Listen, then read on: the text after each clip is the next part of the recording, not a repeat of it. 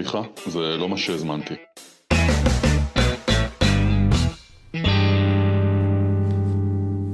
שלום לכולם, אנחנו בעוד פרק בפודקאסט, סליחה, זה לא מה שהזמנתי.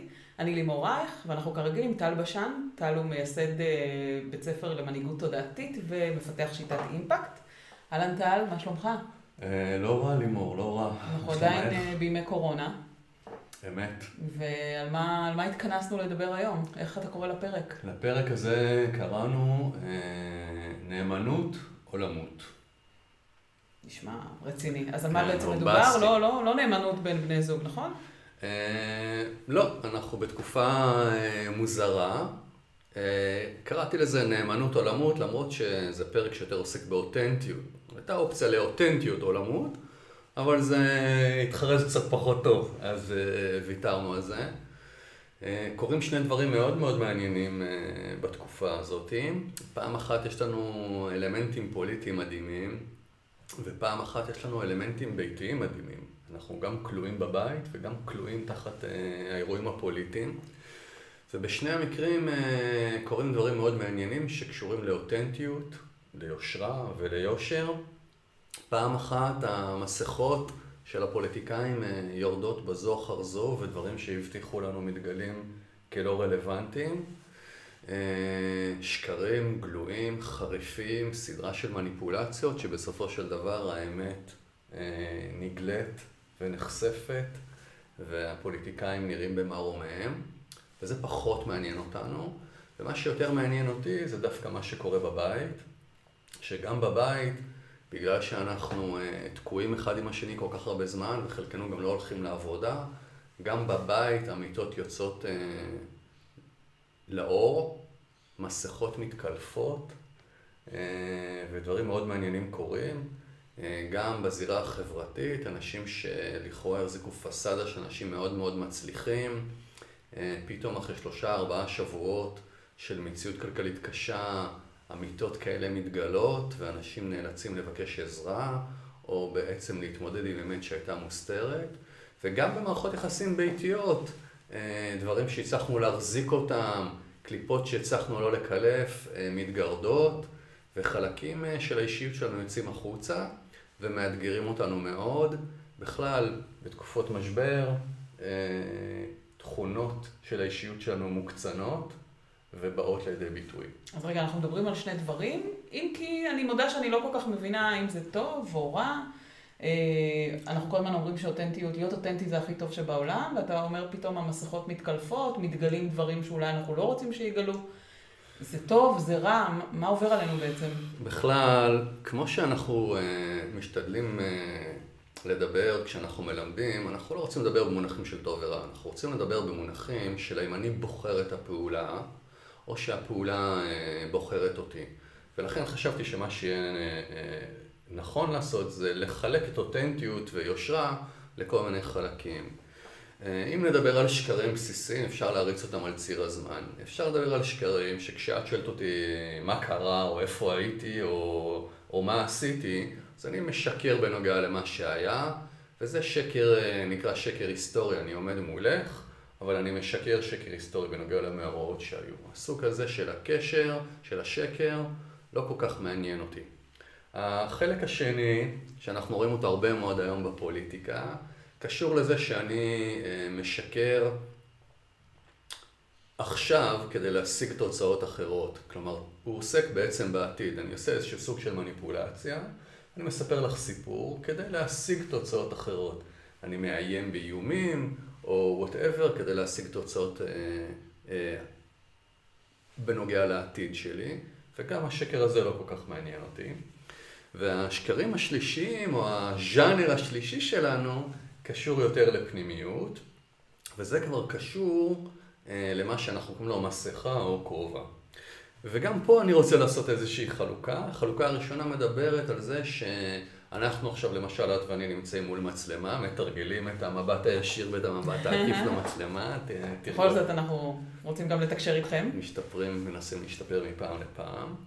ואנחנו בעצם בתוך הסיטואציה הזאת מחזיקים איזושהי תפיסה לאיך אנחנו רוצים להיראות, וגם זה לא לגמרי סוג של אמת, כי יכול להיות שאת רבת עם בעלך לפני שבאת לפה, ואני רבתי עם אה, אשתי לפני שבאנו לפה, אבל זה לא רלוונטי לדיאלוג שלנו מול המצלמה ולפודקאסט, ולכן אנחנו בעצם ממסכים. אבל הדבר הזה אנחנו קוראים כובע. למה אה, אנחנו קוראים לדבר הזה כובע? כי כרגע, למרות שזו פעולה לא אותנטית, עדיין יש לי ברמה מאוד גבוהה של שליטה. פה צריך רגע להבין מה זה אומר רמה מאוד גבוהה של שליטה. שאני בחרתי להשאיר אמת מסוימת מחוץ לדלת, כי היא לא רלוונטית לסיטואציה שבה אני נמצא, ואני עכשיו אה, בכובע של אה, מישהו שמעביר פודקאסט, מישהו שיש לו ידע למסור, ואני אוחז בתפקיד הזה כדי לשרת מטרה, כדי שהפודקאסט יהיה אה, מוצלח. אבל, אבל זה כובע, זה, זה לא מסכה, זאת אומרת, אתה במודע מסיר אותו, חובש אותו, זה, זה לא באמת מסכה.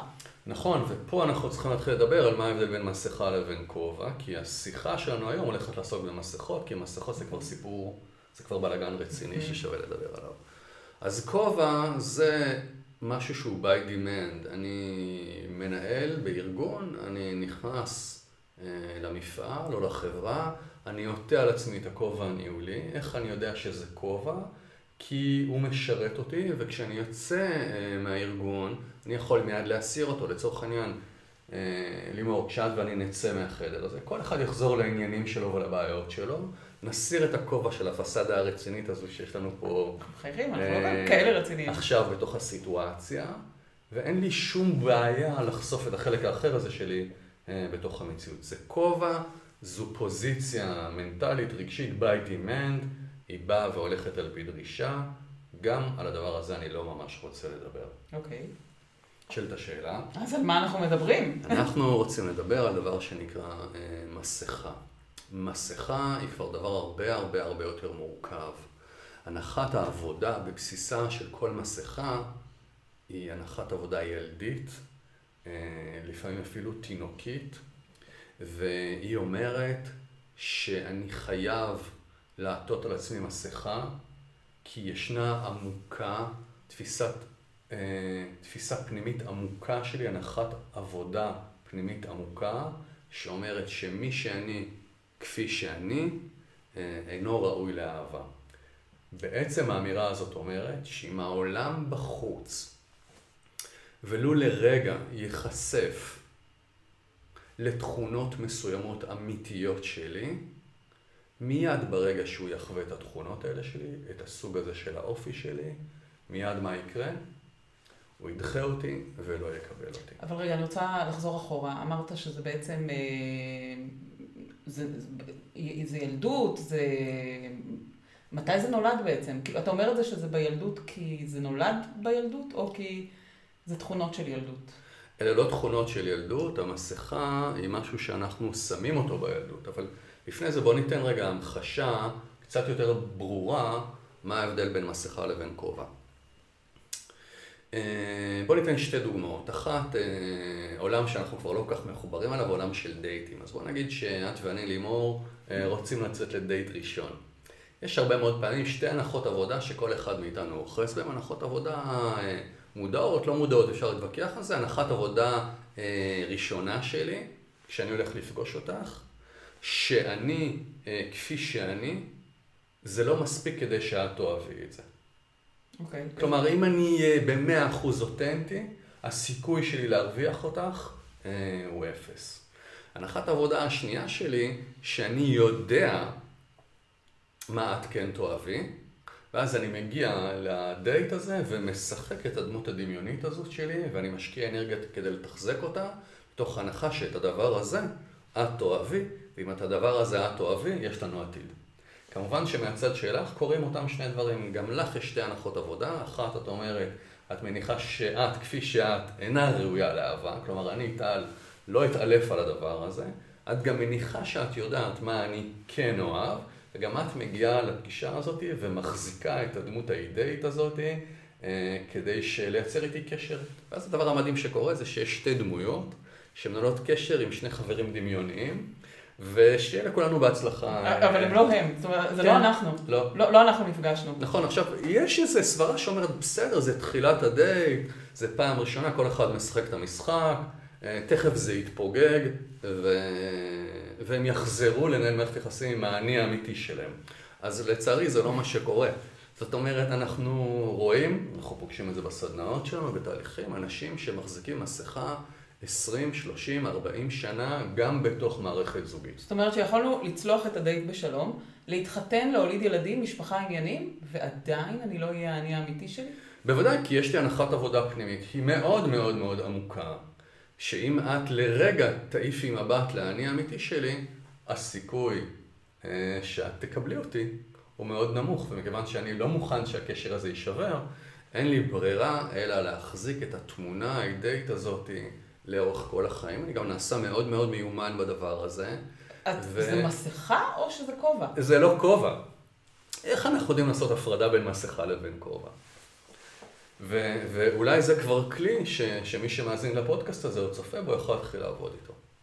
בואו ניתן דוגמה מעולם אחר, מעולם של הורות. אה, למדנו בפודקאסטים שאנשים מאוד מאוד מתחברים לעולם הזה. גם אפשר לעשות הרבה מאוד תיקונים דרך הורות, כי יש פחות אגו בעבודה שלנו מול ילדים. אנחנו מרשים לעצמנו לעשות עבודה ולנסות לייצר תיקונים מול הילדים, כי זה פחות אה, מאיים עליהם. בואו ניתן דוגמה.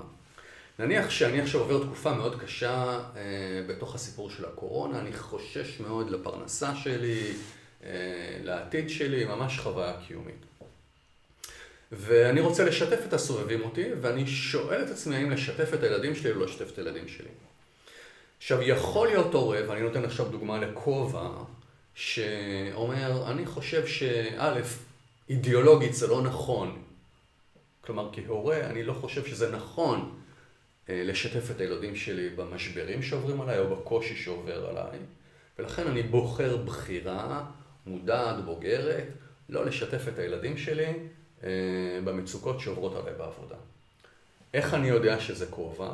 אני יודע שזה כובע כי אני יכול להחליט בתזמון אחר, או כשהילדים יגדלו, או בדרמה פחות גדולה, לבוא ולהחליט כן לשתף את הילדים שלי. כלומר, לשתף את הילדים שלי במה? בזה שאני במצוקה ובזה שקשה לי. כלומר, הרעיון שאני במצוקה, או הרעיון שקשה לי, הוא רעיון שמבחינת הפנימיות שלי הוא לגיטימי, ולכן אני יכול לבחור או לשתף, או לא לשתף את הילדים שלי במה שעובר עליי. אוקיי, okay, אז זה כובע. זה כובע. מעולה. כלומר. הכובע הוא by demand. מתי זו נהיית מסכה?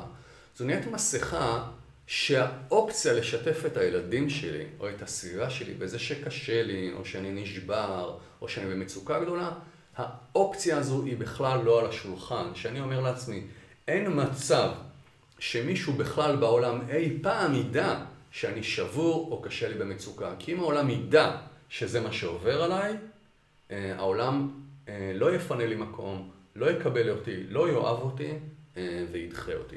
כלומר, בעצם, המסכה היא forever. והיא תמיד תשב על אותו מקום בפנימיות שלך, וזה לא משנה איזו סיטואציה אתה תפגוש, תמיד המסכה הזו תהיה עליך? וואו, שאלה מעולה. קודם כל, כן, זה בדיוק המסכה. ברעיון של המסכה, האדם מניח, הרי זה לא אלמנט מודע. בן אדם, כשאתה שואל בן אדם, אנחנו בסדנות הרבה פעמים שואלים, מה המסכה שלך? אנשים אומרים, אין לי מסכה. אני חושבת שאם אני מסתכלת על הקורס שאני עברתי, זה הדבר שהיה לי הכי קשה. לא הבנתי בכלל מה אתה רוצה ממני. נכון. כי צריך להבין, המסכה הופכת להיות חלק מהאישיות. וצריך להבין באיזה גיל אנחנו עוטים אותה. וכשאנחנו נבין באיזה גיל אנחנו עוטים אותה, אנחנו נתחיל להבין למה אנחנו בכלל לא מבינים שיש לנו מסכה. אז זה מוביל אותי לשאלה מתי בעצם, אה, מתי חוגגים יום הולדת למסכה? מתי היא נוצרה? אה, גיל חד ספרתי. וואו. אה, חד ספרתי, נמוך. מסכה בעצם מתקבעת כחלק מאסטרטגיית ילדות, לימור, מה זאת אומרת? כשילד, אפילו תינוק, מתחיל רגע להבין שיש חלק מסוים בפנימיות שלו, זה יכול להיות רגש שהוא מבטא, חוויה שהוא חווה, אה, חלק במבנה האישיות שלו, כאשר חלק במבנה האישיות הזה שלו לא מקבל לגיטימציה על ידי ההורים של הילד, נגיד אם הוא מפגין אה, פינוק, או מפגין חולשה, או נגיד מפגין פחד, בוא נרוץ על הקו הזה, וההורים שלו לא נותנים ריספקט, אה, כבוד לעובדה שילד מפחד, מבחינתו האלמנט הזה, החלק הזה בהוויה שנקרא פחד, הוא חלק שההורים שלו אינם מקבלים, אינם אוהבים, אולי אפילו במקרה קיצון בזים, ולכן הוא אומר, אה, כדי לזכות באהבה, כדי לזכות במקום אה, במציאות, כדי להיות נאהב להורים שלי, אני חייב את החלק המפוחד הזה אה, להעלים. Mm-hmm. ואז מאוד יכול להיות, ובדרך כלל זה מה שקורה, זה שבמקום להפגין את הפחד, מכיוון שהפחד כבר לא לגיטימי מבחינתי, הוא בוחר איזושהי אסטרטגיה חלופית, נגיד להיות מצחיק. בכל פעם שהוא מפחד, הוא הופך את המציאות המאיימת לדחקה. והוא נהיה המצחיק של החבורה. כלומר, עכשיו הוא רץ על טיקט של המצחיקן של החבורה, והוא ממסך באופן קבוע את הפחד הזה. מדהים מה שאתה אומר לי, כי ברמה הרציונלית המאוד מאוד פשוטה, כשאתה אומר לי שבן אדם רוצה להסתיר את הפחד שלו, אז הוא הולך בדיוק לכיוון ההפוך, שאני אראה כמה שאני אמיץ, ואתה אומר לי לא, הוא בעצם. יכול לבחור כיוונים אחרים, לא קשורים אולי, כמו המצחיק. כן, המיסוכים, יש להם הרבה מאוד צורות. מישהו יכול להראות שהוא אמיץ ובעצם הוא מפוחד, מישהו יכול לבחור אה, להציג את ההומור שלו כאשר בפועל הוא מפוחד. מישהו יכול להפגין ביטחון עצמי כשבפועל הוא אה, מבועת ולא יודע מה קורה, מישהו יכול להפגין שליטה כשבפועל יש לו פחד אדיר מאובדן שליטה. זה יכול להיות הכיוון הנגדי וזה גם יכול להיות כלים אחרים לגמרי. אה, אה, אנשים יכולים לנצל פשוט את העוצמות שלהם כדי לכסות את הפחדים שלהם. אני חושב שהשאלה המעניינת היא מה המחיר. מה המחיר שאני עוטה את המסכה מגיל חד ספרתי? כן, מה המחיר? ויש פה בעצם, אה, יש פה עניין אה, מעניין, כי אחד, אנשים לא מרגישים שהם עוטים מסכה. ושתיים, כיוון שהם לא מרגישים שהם עוטים מסכה או לא חושבים שהם עוטים מסכה, הם גם בוודאי לא שואלים את עצמם מהי שאלת המחיר. אז שאלת המחיר אה, מתחלקת בעיניי לשתי זירות. קודם כל, זירה ראשונה עוסקת כמובן באנרגיה. להחזיק מסכה דורש הרבה מאוד אנרגיה. טל, אתה בורח לי אה, מהר מדי. אוקיי. אותי מעניין איך אתה מזהה את המסכה שלך. לפני שאנחנו מדברים על מחיר. אני חושב שזה הולך ביחד. זאת אומרת...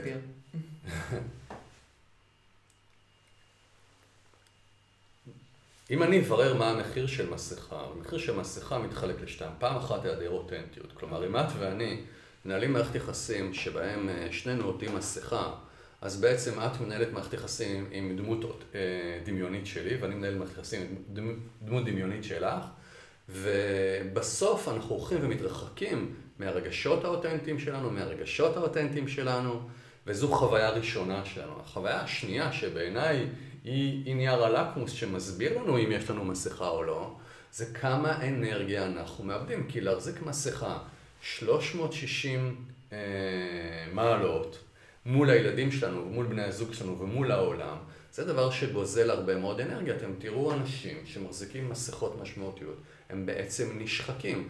ובעיניי הדרך הכי אה, פשוטה לברר איפה, באיזה זירה אני מחזיק מסכה, זה לברר באיזה מערכת יחסים אני מאבד הכי הרבה אנרגיה, איזה מערכת יחסים אני לא יכול להיות אה, הכי אותנטי. ו... אתה בעצם מסתכל על הסימפטומים, ולפי זה אתה מזהה מה הבעיה. נכון. אוקיי. Okay. נכון. כי אם יש לי מערכת יחסים שהיא זורמת והיא מאוד מאוד פשוטה, ואני לא מאבד בה אנרגיה, כנראה שרמת החופש שלי בתוך מערכת היחסים הזו היא מאוד מאוד גבוהה, כי אני יכול להיות בדיוק מה שאני. המרחב בין מי שאני באמת לבין מה שאני מוכר לעולם אה, הוא אפסי, ולכן אני לא מבזבז אנרגיה. צריך רגע להבין אה, את הדבר הזה של המסכה מנקודה מעט יותר מעודנת. אמנם אני מחזיק מסכה מתוך אמונה שכשהעולם יראה את החלק הזה שבי, אותו חלק שאני מסתיר, הוא ידחה אותי ולא יהיה לי מקום, אבל בפועל מדובר כבר באמונה שהופנמה. וזה מאוד חשוב להבין. מה זאת אומרת אמונה שהופנמה? זה אומר שאני כבר לא רק מאמין שאם העולם יראה את החלק הזה שבי, הוא לא יקבל אותי. זה אומר בוודאות לימור, וזה מאוד חשוב להבין, שגם אני את החלק הזה בפנימיות שלי כבר לא מקבל. זאת אומרת, אם אני כילד הבעתי פחד, והפחד הזה לא קיבל מקום, וזכה לדחייה ולבוז, גם אם העולם כבר שינה את מערכת היחסים שלו כלפי הפחד שלי, הרי שאני כבר נמצא במקום שבו אני בז לחלק המפחד שבי. וכשאני בז לחלק המפחד שבי, זה אומר שבעצם חלק מסוים בפנימיות שלי מדחיק ולא מכבד יותר, שונא, אם אפשר לבוא ולהגיד, מחביא, דוחק למחשכים, חלק מפחד. וכבר יש מערכת יחסים פנימית של הסתרה, שאני לא נותן מקום לחלק המסוים הזה, והחלק הזה הוא צרכן אנרגיה אדיר. אני כל הזמן עסוק בלהסתיר אותו, ובכלל אני עושה overshooting, כלומר אני מייצר כל הזמן אה, מבט כלפי העולם, או מבט כלפי העולם, שאני מאוד מאוד אמיץ, וזה גוזל ממני משאבים מאוד גדולים. זאת אומרת, אם דיברת קודם על זה שאנחנו מסתכלים על הסביבה ואיפה אנחנו משקיעים הכי הרבה אנרגיה ושם יש לנו את המסכה, זה אומר שאני יכולה להיות, אה, זה לא רק הסביבה, זה גם כלפי עצמי, גם כלפי עצמי, אני לא, לא צריכה, לא חייבת להיות אותנטית, ואז אני גם מזהה שיש לי מסכה. בוא נקצין כהרגלנו, גם אם חלילה הוריי ימותו, וגם אם כל הקרובים שלי ייעלמו, וגם אם כל הסביבה תיעלם ואני אהיה לבד בעולם, גם אז יהיה לי בוז פנימי, או אי קבלה, או דיכוי של הרעיון של הפחד. אני לא אהיה מוכן לקבל את הרעיון שאני גם פחדן. זאת אומרת, המערכת היחסים היא מערכת יחסים סגורה, זה משק אוטרקי. אני איני מסוגל לקבל את החלק הפנימי שלי, ולכן הנחת העבודה שלי, שגם כשהעולם יקבל אה, או יראה את החלק הזה, הוא ידחה אותי. אז דיברת כבר על העולם ועל דחייה, אז בעצם מה המחיר של הורדת המסכה? המחיר של המסכה, אם אני הבנתי נכון, מתמקד באנרגיה.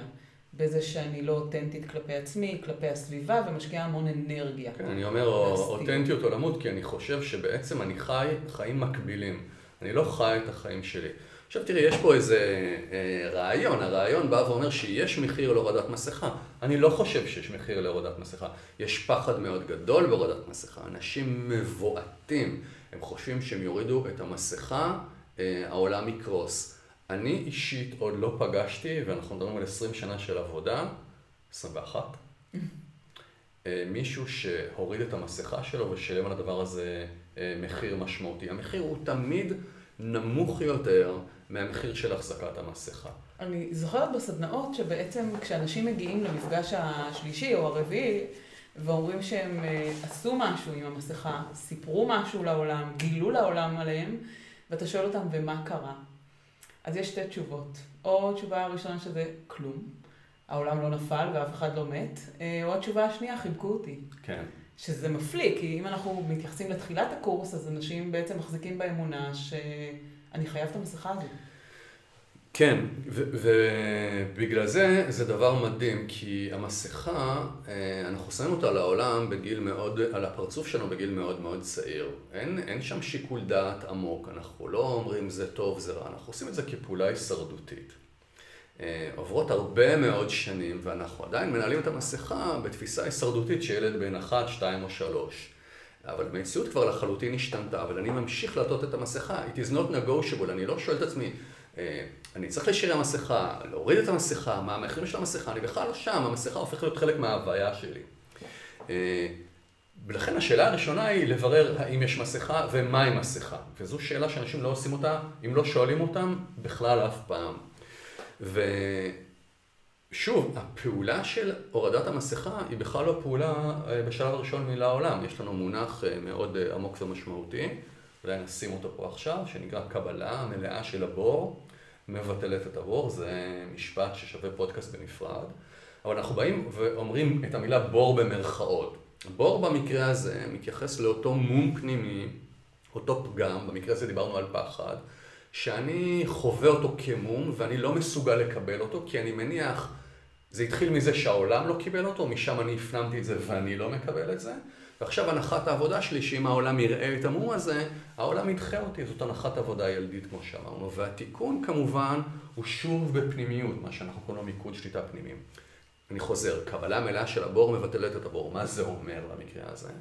זה אומר שאני צריך לשאול את עצמי, האם אני מוכן להתחיל לשקול את הרעיון, שלמרות שבסך הכל אני בן אדם אמיץ, ובסך הכל יש לי יכולת, האם אני מוכן לקבל את הרעיון שיש בי חלק מפחד, או אפילו מימד פחדני, ושאני מוכן לחבק ולקבל את החלק הזה. כלומר, אני גם לא זה, אבל אני גם כן הדבר הזה. האם אני מוכן להפגין אהבה הורית כלפי חלק פנימי ילדי ומפחד? ופה כבר נכנסנו למקום uh, של עבודה פנימית מעודנת. זאת אומרת, את התיקון אתה עושה על ידי זה שאתה נכנס לרגליים לרגע של ההורים שלך, ומחבק את החלק הזה בך שלא קיבל את המקום הזה בילדות. כן, אני חושב שניסחת את זה מושלם. בכלל, הרבה מאוד פעמים כשאנחנו רוצים לברר איך נראית עבודה פנימית ועבודה עם רגשות, ואנחנו הולכים להסתבך, ואיך נראית קבלה עצמית, וקבלה של פנימיות, ובמקרה הזה קבלה של בור, השאלה האידיאלית לשאול זה אם הייתי הורה אולטימטיבי, מושלם עבור עצמי, איזה יחס הייתי נותן לי כשהרגש הזה היה מגיע. זאת אומרת, אם אני מדמיין את ההורים הדמיוניים שלי בילדות שלי, ונגיד שהם מושלמים, ואני מגיע אליהם מפוחד, מה הייתה הציפייה המושלמת שלי מהורים מושלמים? באופן טבעי הייתי מצפה שהם... יחבקו את הפחד. נכון, ייתנו לגיטימציה לפחד ויגידו, זה בסדר, מותר לך לפחד, אבל משום מה זה לא מה שקרה. אגב, הרבה פעמים מתוך שאיפה להיטיב, ההורים שלי אמרו לי, או ההורים שלך אמרו לך, אין לך עם מה לפחד, או אל תפחד, או אל תהיה פחדן. ואז אני לקחתי את הרעיון של הפחד ואני העלמתי אותו, לא נתתי לו רספקט. פעולת התיקון בהיעדר הורים שיעשו את זה עבורנו עכשיו, אנחנו צריכים להפוך להיות הורים מטיבים לעצמנו. יש לנו uh, משפט שאומר שכשאנחנו נדע היום, בהווה, uh, לתת לחלק הילדי שבנו, היום, את הדבר שהוא היה זקוק לו בעבר כילד, זה הרגע שבו אנחנו נרפאים. זה משפט מורכב, אבל בפשטות הוא בא ואומר שאני חייב להתחיל להציף, אם אנחנו נשענים על הדוגמה של הפחד, את האלמנט המפחד הזה, ולתת לו יחס של הורה מיטיב. לבוא ולהגיד משפט פשוט, טל, האמת היא שאתה מפחד, והאמת היא שזה לגיטימי, והאמת שמותר לך להיות זכר אלפא אה, מצליח, ששוכן בו גם פחד. תן לפחד הזה אה, לגיטימציה. זו פעולה פנימית. וקבלה מלאה של הבור, כלומר היכולת שלי לקבל את החלק הזה בפנימיות שלי, מיד מאפשר לי להתחיל לקלף את המסכה, כי אם אני מקבל חלק מסוים בפנימיות שלי, מיד כהשלכה, הנחת העבודה שלי, שגם מי שמקיף אותי יכול להתחיל לקבל את החלק הזה. זה אומר שבהכרח מעכשיו אתה תתחיל להחצין את הפחד הזה? לא. זה אומר שזה הופך להיות בעל רמת חופש, דרגת חופש גבוהה יותר. שאם מקודם הרעיון שידעו שאני מפחד, או חלש, או במצוקה, הוא, יש לו אפס לגיטימיות, כלומר זה לא רלוונטי בשום מקרה, כלומר אני ריאקטיבי לחלוטין לרעיון הזה. עכשיו רמת החופש שלי עלתה, כי עדיין לימור יש מקרים שבהם להפגין אה, פחד, זו פעולה לא הגיונית, לא נכונה ולא רלוונטית. נגיד שעכשיו יש מבצע ואני חוזר לצוות המילואים שלי, ואני צריך להוביל את הצוות לאיזשהו מבצע, זו פעולה לא נכונה להפגין את הפחד שלי, כי אם הפחד ישתלט על הצוות, כולנו נהרג. אז אני רוצה להחזיר אותך לתחילת הפרק. האם זה אומר שברגע שאני הופכת את המסכה לכובע, פה פתרתי את העניין, פה בעצם עברתי את כל התהליך עד שהגעתי למקום של אני יודעת שזה קיים, אבל אני יודעת גם מתי לחבוש את הכובע הזה ומתי לא. כשמסכה הופכת לכובע, רמת החופש עולה. היא כבר, זה כבר לא נהיה מסכה, מסכה, בהנחת, בבסיסה של מסכה יש הנחת עבודה שאומרת שיש בי, בפנימיות שלי, חלק פגום. ושאם החלק הזה ייחשף לעולם, העולם ידחה אותי. אבל פעולת התיקון שלי היא להעלים את המסכה או להפוך אותה לכובע?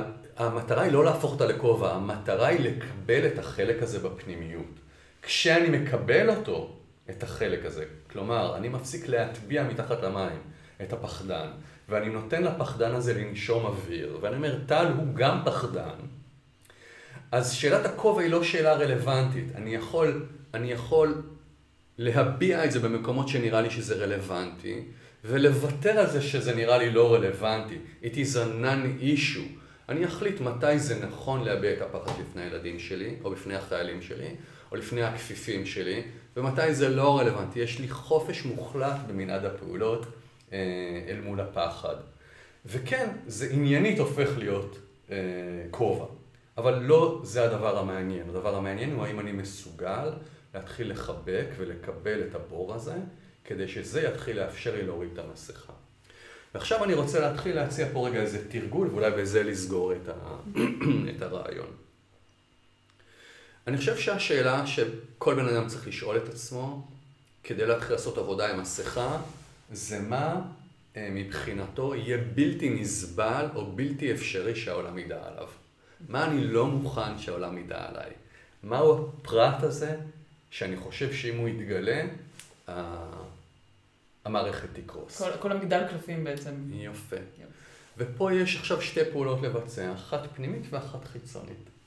הפנימית באה ואומרת, האם אני מוכן להתחיל לייצר יחס מיטיב, הורי, קצת יותר חומל לחלק הזה בפנימיות שלי? האם אני מוכן לקבל שטל או לימור היא גם קצת פחדנית? ולחבק את הפחדני הזה. פעולה שנייה שצריך לעשות זה לבחור אובייקט בחיים, סליחה על ההחפצה פה, ילד או בן זוג, שאני מוכן להתחיל בעדינות להציג את המימד הזה של הפנימיות שלי בפני הבן אדם הזה. למשל, לבוא ולהגיד, הילד שלי אומר, פחדתי בלילה, אה, אה, ראיתי מפלצות, ואומר, תשמע, וגם אני פחדתי הלילה, כי לא ידעתי מה יהיה אה, בעתיד הכלכלי לנוכח המגפה. שמתי מילימטר. איזה מילימטר שמתי? כעומק הבור שהצלחתי לקבל לילה קודם ביני לבין עצמי. אני חושב שמה שאמרת בקודם, למה קורה לאנשים שהסירו מסכה, זה פעם אחת הם תופסים את הראש ואומרים, בשביל מה החזקתי את המסכה הזאת כל החיים? למה השקעתי כל כך הרבה אנרגיה? למה השקעתי כל כך הרבה אנרגיה? ומתפנה שקט נפשי לחיים הרבה הרבה יותר אותנטיים. אני לא פגשתי בן אדם אחד שהתחיל לגרד את המסכה הזאת אה, והצטער על זה. אני חושב שזו אחת הפעולות אה, הכי מתגמלות אה, בעבודה פנימית. והיום כשאנחנו סגורים ככה בבתים, באמת בזירה מאוד מאוד אינטימית. אני חושב שזאת הזדמנות מדהימה להתחיל ולגרד את החלקים האלה, לקבל מילימטר פנימי מהבור ולחשוף אותו בפני אנשים שאוהבים אותנו. אז קודם כל אני רוצה לאחל אה, גם בהצלחה למי שצפה בנו והקשיב לנו בתהליך. אני מאוד מודה לך, היה לי מאוד מעניין ברמה האישית. אוקיי. תודה. תודה, ניפגש בשבוע הבא, אני מקווה. להתראות.